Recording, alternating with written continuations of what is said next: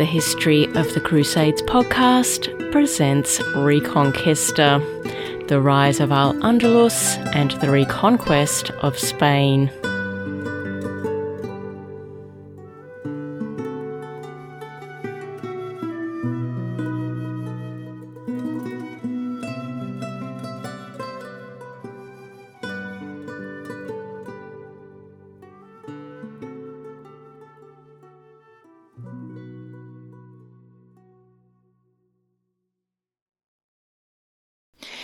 Episode 22 Trouble Brewing. Hello again. Last time we shone a light on the Jewish population of Al Andalus, in particular the highly influential Hasdai ibn Shaprut, who became one of the Caliph's senior advisors we saw that Abdul Rahman III's court was cosmopolitan and inclusive, with both Jews and Christians occupying senior positions in his administration, a practice which was continued by Abdul Rahman's successor, Al Hakam II. One feature of Al Hakam's administration which hadn't transferred over from his father's period of rule was Al Hakam's reliance on two of his advisers, the military commander Ghalib and his chief offsider Jafar al Mashafi. Now, I should point out that there is really no basis to criticise Al Hakam II for choosing to delegate many of his responsibilities to these two men. Between the three of them, they governed Al Andalus in a competent and effective manner, which enabled the caliphate to transition seamlessly from Abdul Rahman's rule. However, we need to keep in mind the fact that Al Hakam was aged in his 40s when he became ruler of Al Andalus, and that he had spent decades preparing for this role. Jafar had been his childhood friend and had acted as his personal secretary and right hand man for many years prior to Al Hakam becoming Caliph, so the two men knew and trusted each other implicitly. Both Jafar and Ghalib were entrusted with high levels of responsibility and power during Al Hakam's rule, but neither abused their positions nor took advantage of the power or wielded it for their own gain.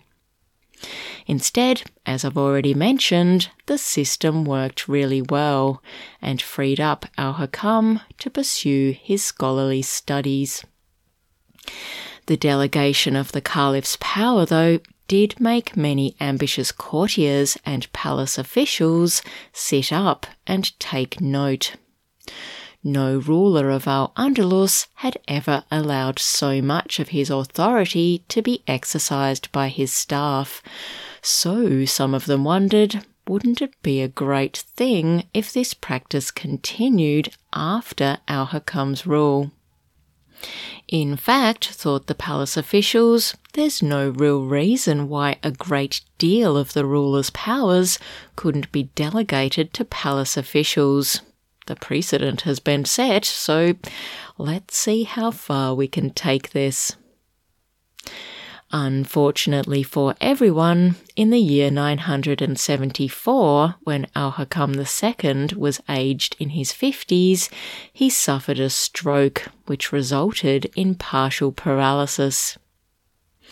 Even more unfortunate was the fact that, at this point in time, Al Hakam's chosen successor, his son Hisham, was only 10 years old.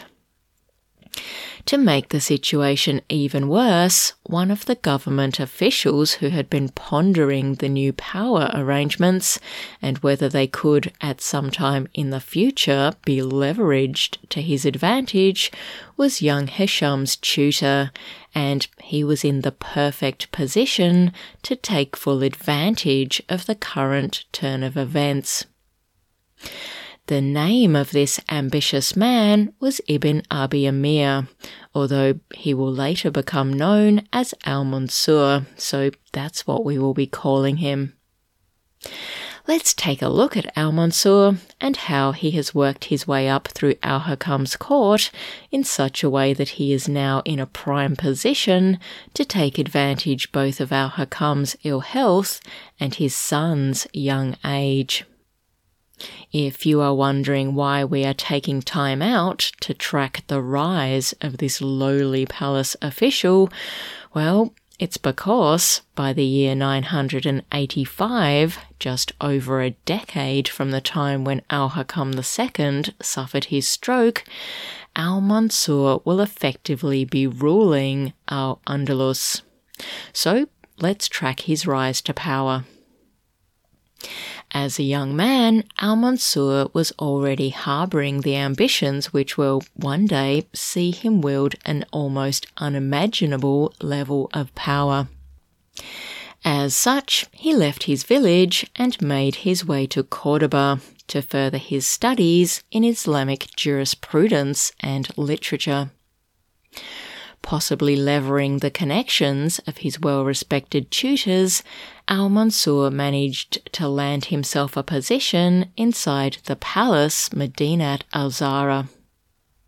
From there, he managed to bring himself to the notice of the most influential person inside the harem of Al Hakam II, a Basque woman named Sub, who was Al Hakam's favourite concubine and mother to his two sons, the eldest named Abdul Rahman and the baby boy Hisham, who were frontrunners to become the next ruler of Al Andalus.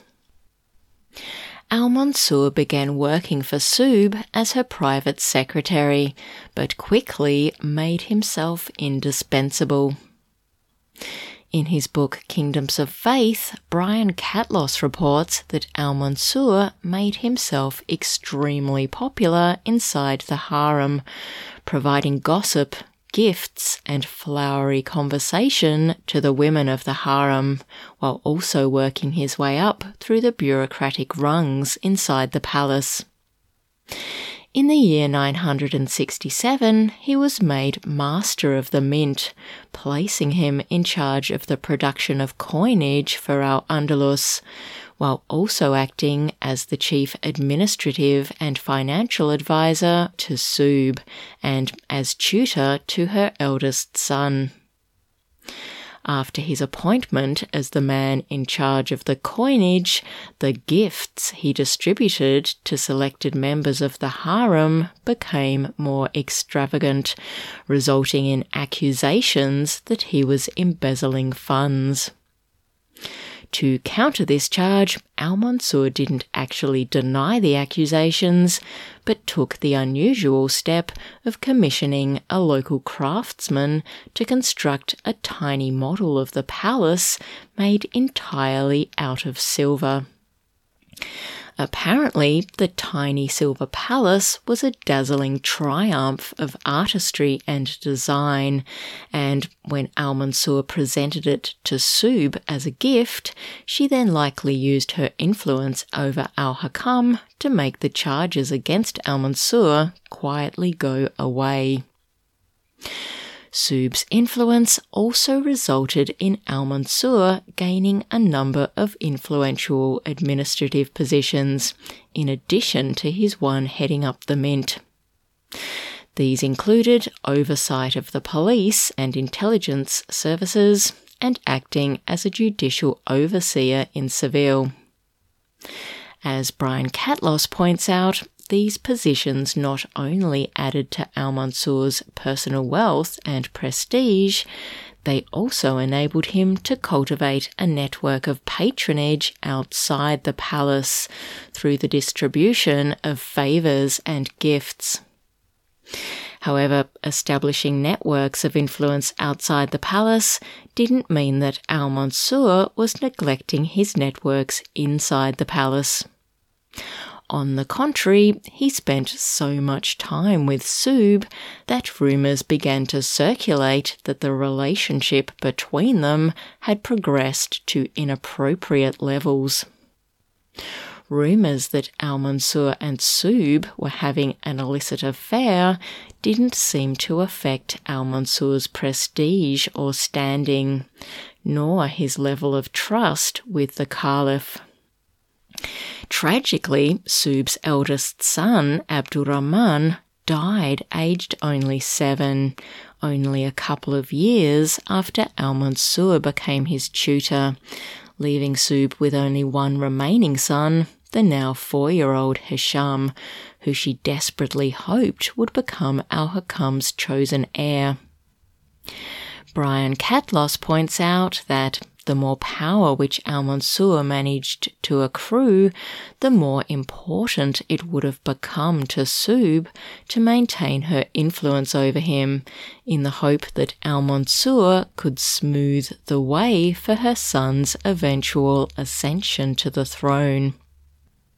However, as we know, the power at this time wasn't just wielded by the Caliph, so to cement his place in the palace, Al Mansur also needed to win over the military commander Ghalib and Al Hakam's offsider, Jafar al Mashafi.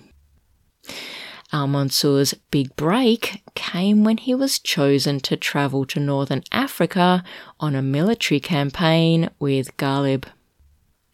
Northern Africa had become an arena of focus for Al Hakam II following the transfer of the Fatimids to Egypt in the year 969. This had left a power vacuum in the region, and a number of Berber clans began to muscle up with a view to defeating their rival clans and gaining supremacy in the region. Al Hakam had, for the past couple of years, managed the situation by playing various warlords off against each other so that none gained supremacy. However, in recent times, the powerful Idrisid dynasty from Fez, which controlled much of the trans Saharan gold and slave trade, had emerged as the dominant force, and worryingly for Al Hakam, the Idrisids showed no sign whatsoever of being interested in submitting to demands by Cordoba. So it was time to send Ghalib over to teach them a lesson. Ghalib did manage to teach them a lesson. The Idrisid were defeated and were forced to send their leading family members to Cordoba to participate in a humiliating public ceremony in which they pledged allegiance to the Caliph. When Al Mansur returned to Cordoba in the year 974, alongside the triumphant general and his troops, he was able to share in their glorious victory. Al Mansur's role in Northern Africa had been as quartermaster and problem solver for the Caliph's forces. Al Mansur had carried out his duties effectively and with a degree of flourish which brought him to the attention of Ghalib, and which also enabled him to cultivate networks amongst influential Berber tribes in northern Africa. In fact, Al Mansur's time serving under Ghalib in northern Africa was so successful that Upon his return to Cordoba, he was appointed as the chief inspector of the Berber divisions of the Caliph's army in Al Andalus. It was just after Al Mansur had taken up this lofty position that the Caliph, Al Hakam II, suffered his stroke. Now, by the time Al Hakam's health took this serious downwards spiral, Al Mansur had not managed to win over the other power behind the throne, Al Hakam's right hand man, so to speak, Jafar. However, it's quite possible that even if he had been given ample opportunity, Al Mansur may not have bothered to take this step. Why? Well, because despite Jafar's lofty position inside the court, he was generally looked down upon by most Arabs inside Al Hakam's administration, including Al Mansur. The reason behind this was simple. Jafar was not of Arab heritage. In fact, he was from a Berber family. He was the son of a lowly tutor and had managed to reach lofty heights inside the administration, not because of his superior Arab lineage, but because of his knack for administration, his people management skills, and his unwavering loyalty towards his childhood friend, Al Hakam. So, to many Arabs inside Al Hakam's court, Jafar was seen as a bit of an upstart, someone who they had to defer to and obey while Al Hakam was in power, but not someone they felt any personal obligation towards. Now, after Al Hakam's sudden decline in health, there may have been a hope that the Caliph would somehow rally and regain his ability to rule. However, that didn't happen. Concerned that the breezes coming off the mountains surrounding the royal palace were prolonging the caliph's illness, his physicians advised him to move out of the palace to Cordoba. So the magnificent palace, Medinat al Zahra, was vacated, and the caliph, his family, and the entire administration took up residence in Cordoba. The less breezy air in Cordoba didn't provide the cure which everyone had hoped for, so Al Hakam turned the affairs of state almost entirely over to Jafar, while simultaneously declaring 10 year old Hisham to be his successor. Ghalib maintained his hold over the military forces. At this time, a sort of an understanding seems to have developed that should Al Hakam fail to recover his health, or should he die, leaving his child as the ruler of Al Andalus, then Jafar and Ghalib would pretty much carry on what they had been doing successfully for many years. So Jafar would effectively oversee the administration of Al Andalus, and Ghalib would take care of the military forces. With this in mind, Jafar proposed that Jafar's son be betrothed to Ghalib's daughter, Uzma. This would have the effect of consolidating Jafar's position to some extent.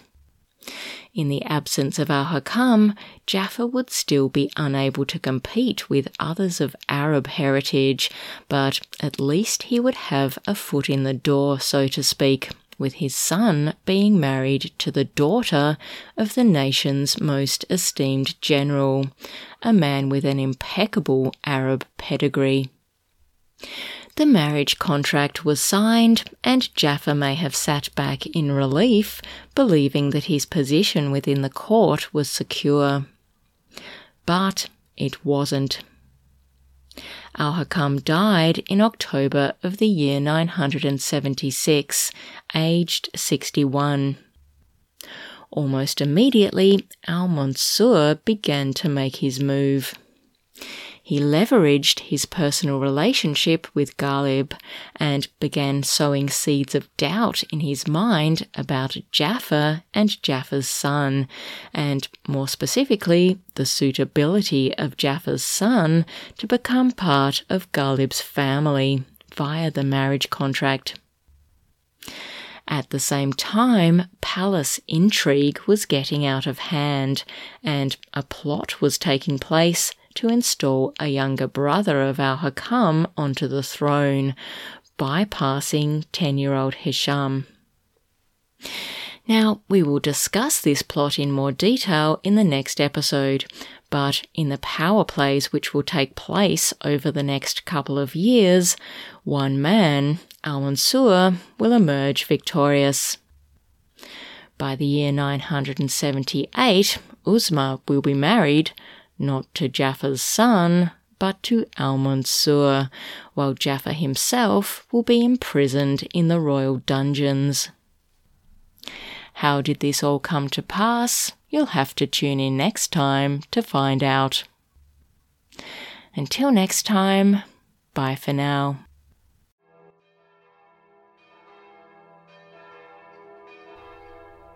This podcast is powered by Patreon. If you can spare $1 per month and would like to support this podcast, go to patreon.com and search for History of the Crusades. Or go to our website, crusadespod.com, and click on the Patreon link. Your $1 contribution will mean you get access to an extra episode every fortnight on topics related to the Crusades. And it means that you are powering the History of the Crusades podcast. Thank you to all who have signed up so far.